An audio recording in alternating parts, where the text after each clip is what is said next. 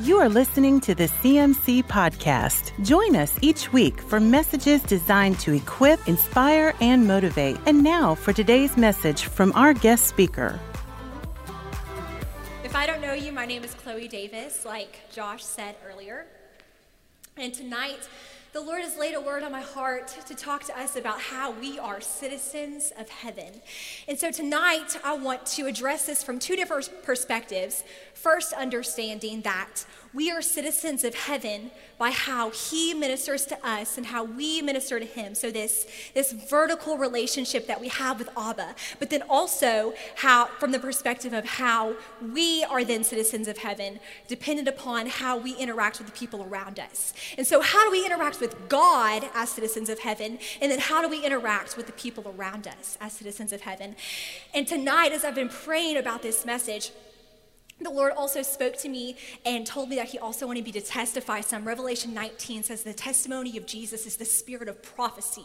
Basically, meaning that if something has happened in my life or it's happened in your life or any of our lives, because we are children of God, the testimony that speaks of Jesus is the spirit of prophecy. So when you testify, when I testify, someone can take that and say, that is prophetic over my life. And so we're going to be looking in the Word of God, but also I'm going to be sharing testimony with you about how Jesus has worked in my life through this ministry and how I've been sent out to my college campus to do what God has called me to do there. So, if you would, please turn to John chapter 4 with me.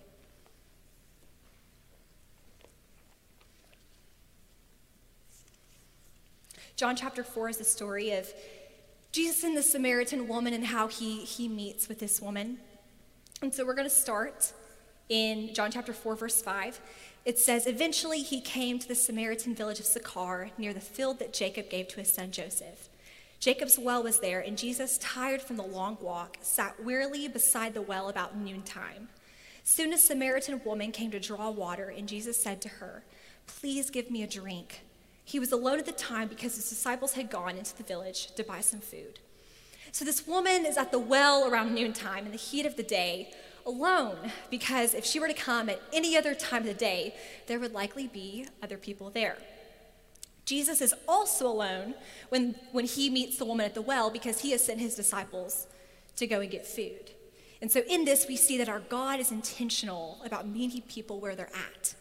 And so we understand that He is intentional, intentional about meeting us where we're at, but also from Jesus and from the way that He lives His life and from the way that, that God speaks throughout, throughout all of Scripture, we see that we are called to be intentional about meeting other people where they're at. Actually, in Genesis 16, there's a woman named Hagar, and she's being mistreated, and so she runs out into the wilderness. And the Lord sends an angel to meet with her and to have a conversation with her. And after she has this conversation with the angel of the Lord, she says, it says, the word of God says that she refers to the Lord with another name. You are the God who sees me. And so this woman and also the Samaritan woman understand that they, they're meeting alone, that God is one that sees them. And so God sees us, but also we are called to see other people in the same way that He has seen us. When I think about my life and I think about the way in which God has seen me, I think about how God saw a girl at Jessieville High School, 10 minutes down the road, and he saw that she was broken and that she was struggling. There was a lot going on in her life, and he had someone invite her to youth group here. And God began to change her life because he saw her and he wanted her to know that she was seen. So I see, I understand how God is seeing me. And as I go out on my college campus, I want to have eyes that also see others. I want to see other people through the eyes of God. And just testimony from this last semester of college, I was just walking on campus. And I want to tell you the story of a girl named Abby and how I met Abby. I was walking just along the sidewalk of my college campus, and Abby was sitting alone at a table. And she was on the phone, and the Lord highlighted her to me. And I just did a double take and I kept walking. Well, a few hours later, I see Abby on the opposite side of campus. And she's again alone at a table. And I pass her again. I'm with a friend and we're going to lunch. And I was like, oh no, I know that I'm supposed to go speak to this girl. But I passed her again. Thank God for his grace. And I finished lunch with this woman, and we are walking back to the other side of campus, and she's at another table, alone again. And we pass her, and I looked at my friend and I said, I said, hold on. I said, I have to go talk to this girl. I said, I just feel like the Lord wants me to ask her how she's doing. And so as I, I turn around and as I start to approach her, I kind of wave to let her know that I'm that I'm about to come sit with her. And I just ask her, How are you doing? And we start talking and, and I just said, I felt like I was just supposed to come speak with you. Well, towards the end of that conversation, she was like, Thanks for coming to talk to me. And we exchanged phone numbers. Well, the next week, I went to the same place, the same time, on the same day, and met with her again. And she asked me during that conversation, she said, Why did you come and sit down with me? I said, Well, I love Jesus. And I said, I believe the Holy Spirit compelled me to come and talk to you and just to have a conversation with you. And she looks at me and she says, I know why. And she begins to pour her heart out in all of these things that she had been walking through and all of these different ways that she had been struggling. And there in that moment, I said, God sees me. And I remember the moments in which I felt so deeply that God had seen me. But now God just used me to show another woman that God sees her. We're going to continue on in our story. Verse 9 it says, The woman was surprised, for Jews refused to have anything to do with Samaritans. She said to Jesus, You are a Jew, and I am a Samaritan woman.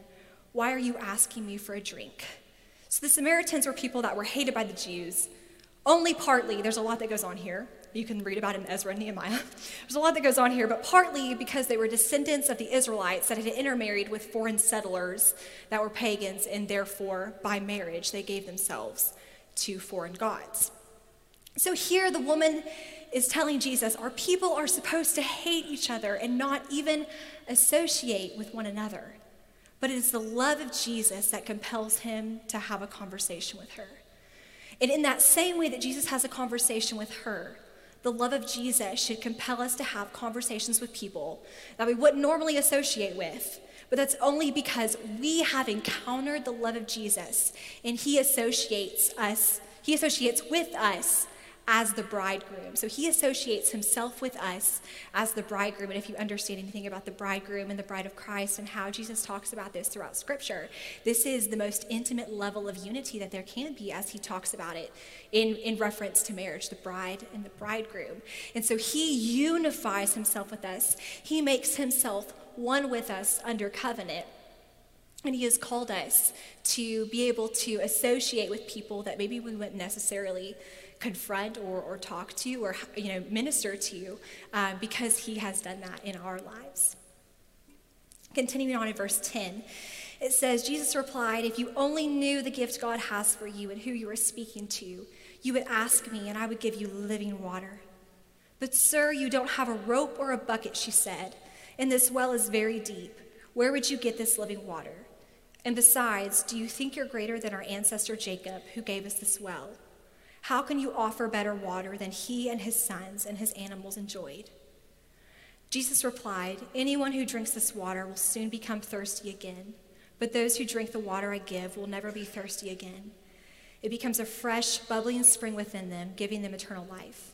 So, in this, in this part of scripture, we see that this woman is asking a lot of questions. You know, anything that Jesus says, she's asking a question. She's, she's kind of becoming a little bit religious and defensive with, with what is taking place in this conversation. But Jesus continually responds in kindness to her, even as she's defensive, defensive and keeps her walls up until he touches a place in her heart that she cannot ignore, which we're going to see in just a moment. So I want to ask you today do you remember how Jesus kept pursuing you when you wanted little to do with him? Or do you remember when Jesus kept pursuing you and you had no idea of what he was doing in your life in the spiritual realm? Do you remember and do you, ta- do you take into account the way in which he has, he has kept going after you and the way in which he has poured out his love and his grace upon you? That's what's happening here. So in verse 15, she says, Please, sir, give me this water. Then I'll never be thirsty again, and I won't have to come here to get water. And that was the place that Jesus touched her heart. Because she's asking these questions, she's being defensive, and then he says, giving them eternal life. And she says, Wait, I want whatever this is.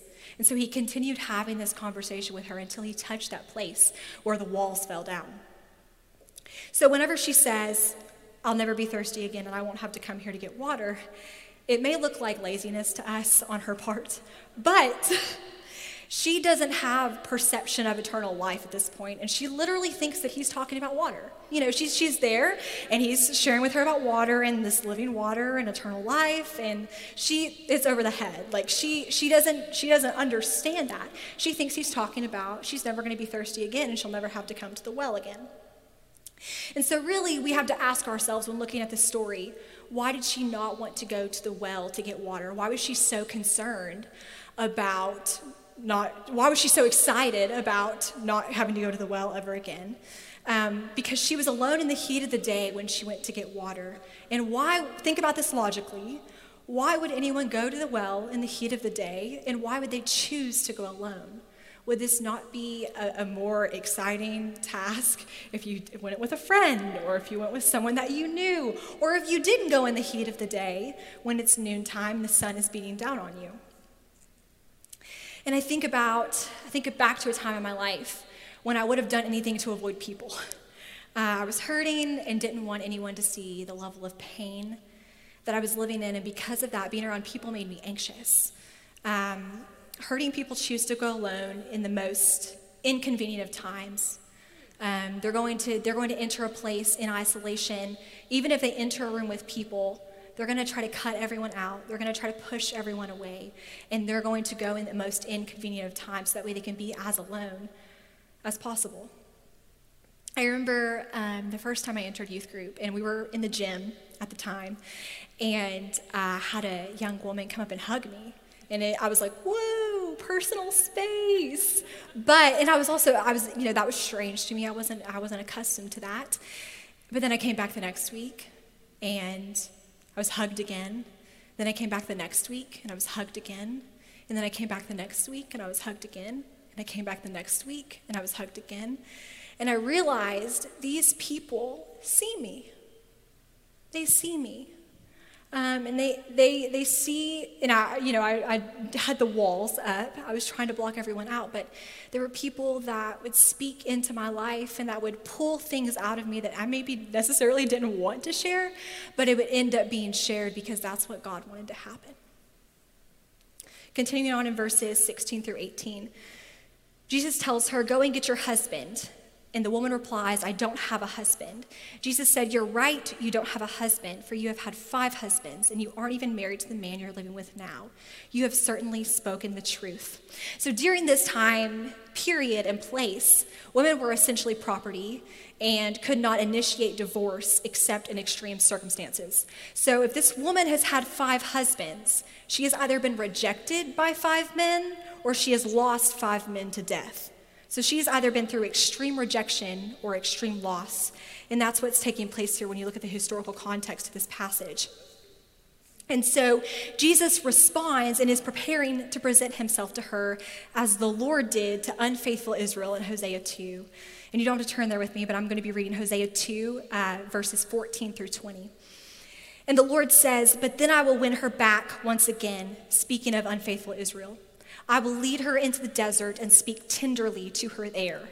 I'll return her vineyards to her and transform the valley of trouble into a gateway of hope. She will give herself to me there, as she did long ago when she was young, when I freed her from her captivity in Egypt. When that day comes, says the Lord, you will call me my husband instead of my master. O Israel, I will wipe the many names of Baal from your lips, and you will never mention them again. On that day, I will make a covenant with all the wild animals and the birds of the sky, and the animals that scurry along the ground, so they will not harm you. I'll remove all weapons of war from the land, all swords and bows, so you can live unafraid in peace and safety. I will make you my wife forever, showing you righteousness and justice, unfailing love and compassion. I will be faithful to you and make you mine, and you will finally know me as the Lord. So, in, in that, in Hosea 2, we see God's heart that says, I'm going to once again unite myself with Israel, and they are going to know me as the Lord. They're, rather than knowing me as their master, they're going to know me as their husband. And in this passage, in John 4, we see Jesus have this heart that says, I am the one you've been looking for. You've been rejected by five men or they've died. We don't know based, based on what we have in Scripture. But regardless of what it is, he says, I am the one you've been looking for, and this is an eternal covenant. This is, this, is, this is not going to lead to rejection. This is not going to lead to loss. This is a covenant that I am stepping in with you that will be eternal. As the Samaritans were those that had intermarried with pagans and worshiped foreign gods, Jesus wanted to, re- to first reveal his identity to this woman. This was the first woman that Jesus revealed his identity to in Scripture, who had been under covenant with five other men. And tell her that she would be entering an eternal covenant with him, and she would know Jesus not only as her husband, but as the Lord. Picking up in verse 25, the woman says, I know the Messiah is coming, the one who is called Christ. When he comes, he will explain everything to us. Jesus then told her, I am the Messiah. Just then his disciples came back. They were shocked to find him talking to a woman, but none of them had the nerve to ask, What do you want with her? Or why are you talking to her? The woman left her water jar beside the well and ran back to the village, telling everyone, Come and see a man who told me everything I ever did. Could he possibly be the Messiah? So the people came streaming from the village to meet him. After Jesus loved her and spoke into the place in which she had either been rejected or experienced extreme loss, the place that hurt her most, she had to tell everyone. And this was a normal and sane and sane response to his love. This is what God did for me during the year that I went to youth group here. He touched so many places of my heart that were hurting. And the beauty of doing life with Jesus is that He continually touches the places of our hearts that store pain and loss and rejection and greed and unforgiveness and jealousy and whatever it may be, put a label on it. He continually wants to touch those places of our hearts. He loves to enter and speak into the places of our hearts that have caused us to become lukewarm in Revelation 3, there is a message from Jesus to a church that is neither hot nor cold, but has become like lukewarm water.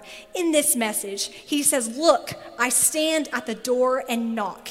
If you hear my voice and open the door, I will come in and we will share a meal together as friends. And so often this verse is referred to in regard to salvation and allowing the Lord to enter into our hearts upon salvation and, and in entering covenant relationship with him. But this message in its in its biblical text is referencing a church. It's referencing a church. It was not to unbelievers that didn't know him, and it can apply to salvation. But I think even more so if you look at it where it's at.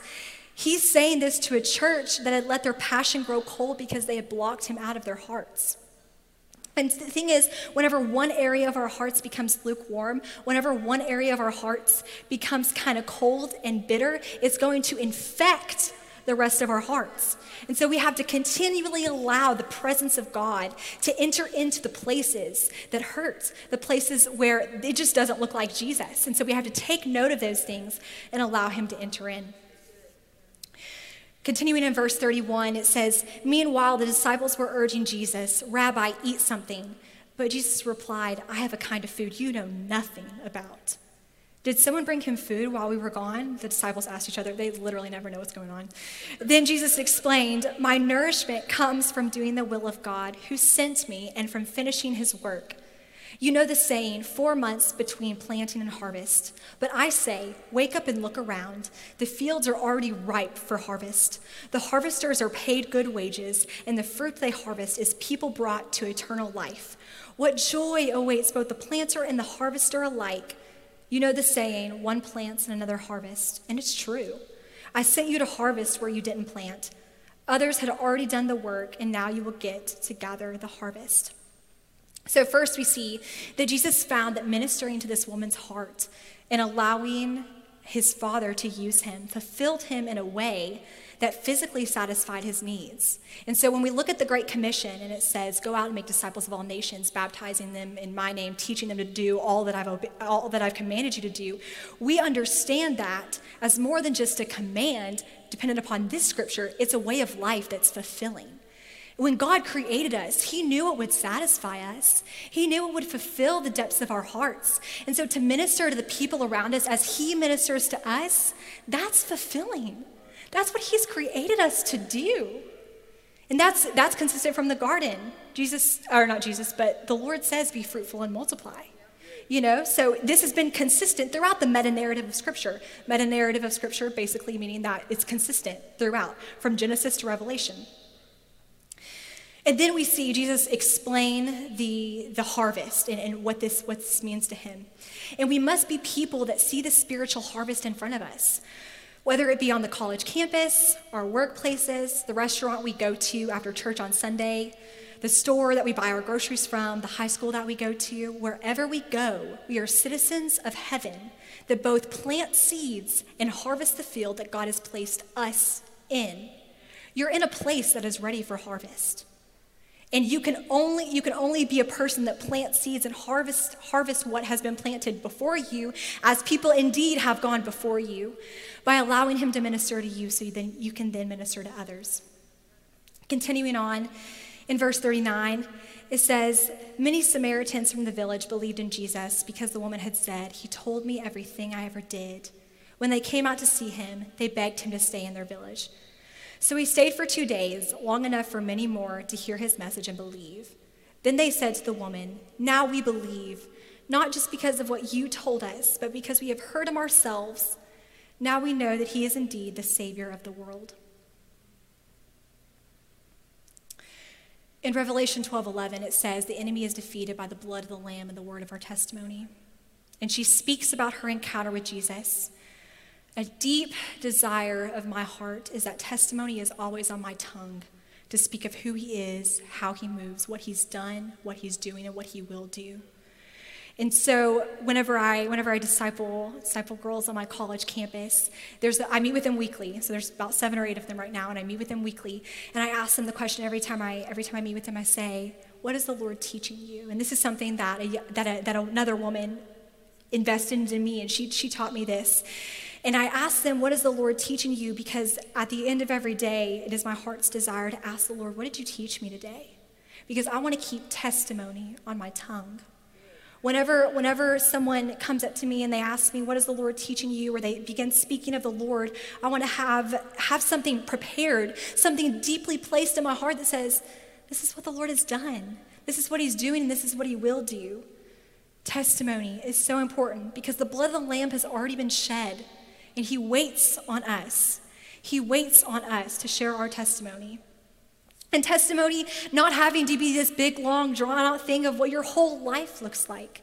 Testimony being, what did he teach me today?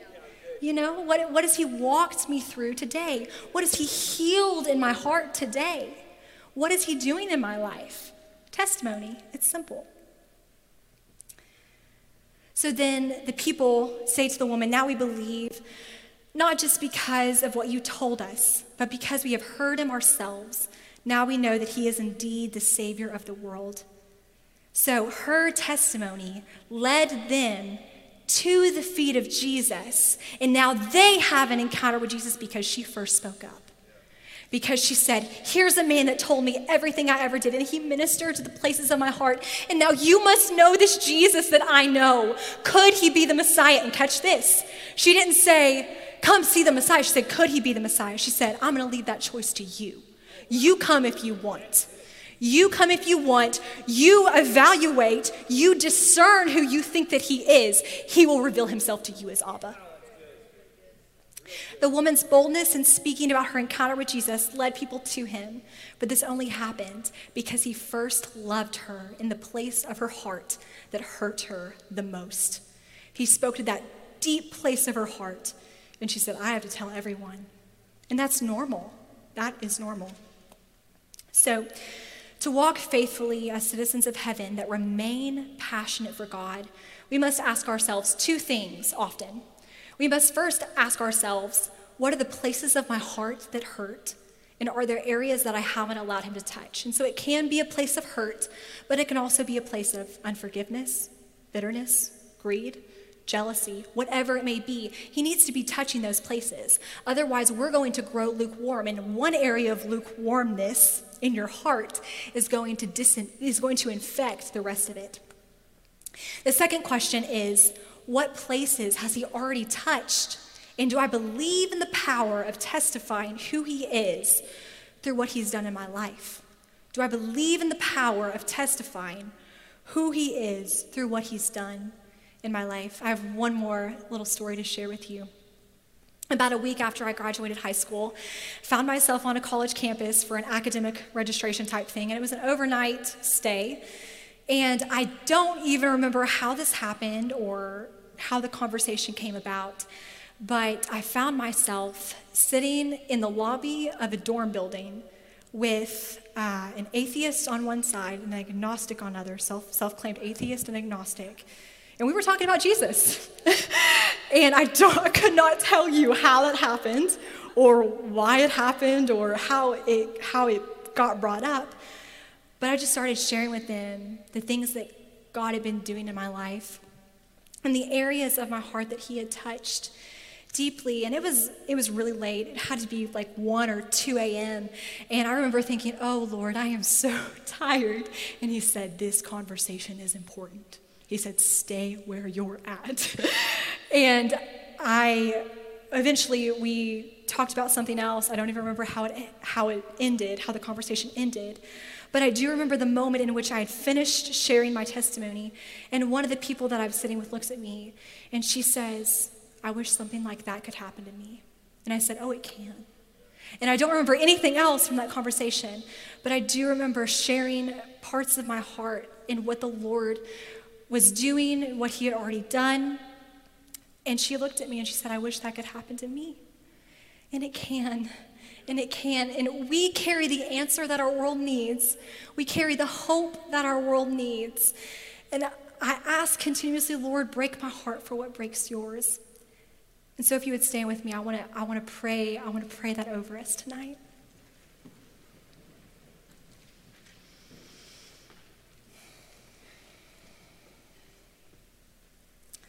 Lord, we thank you for who you are.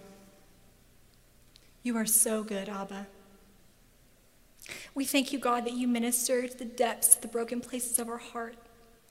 God, that you expose everything in our heart that is not of you that you love us and you are pulling us into you, Lord.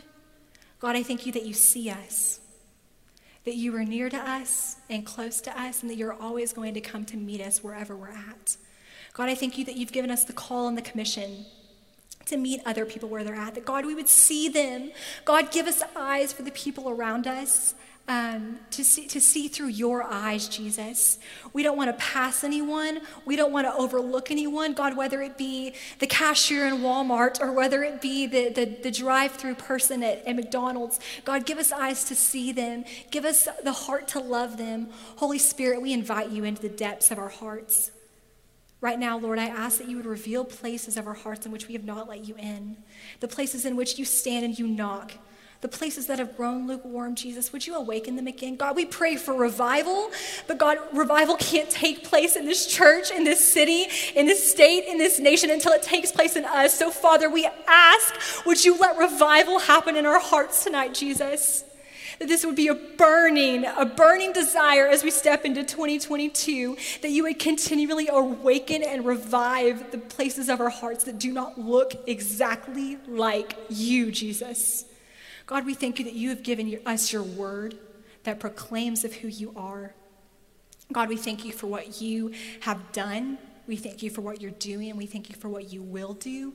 And we thank you that we can testify, Lord, that you have given us so many things to speak about with other people, but that you've, you've ministered the depths of those places of our hearts, and we get to speak about that with whoever we come into contact with. God, give us boldness and give us courage to be the people that you've called us to be, Lord.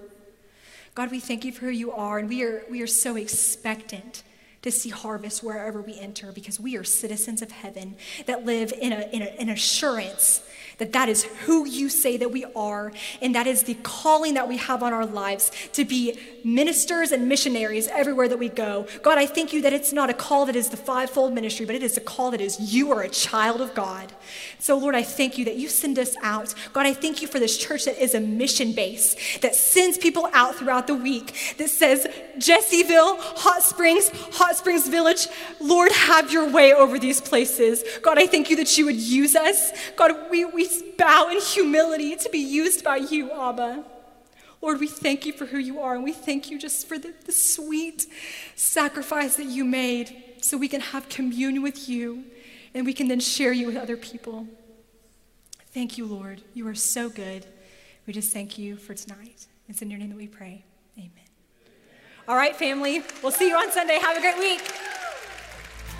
You have been listening to the CMC podcast. For more information about CMC, our different conferences, Christian school, college internship, resources, and more, go to cmchurch.com.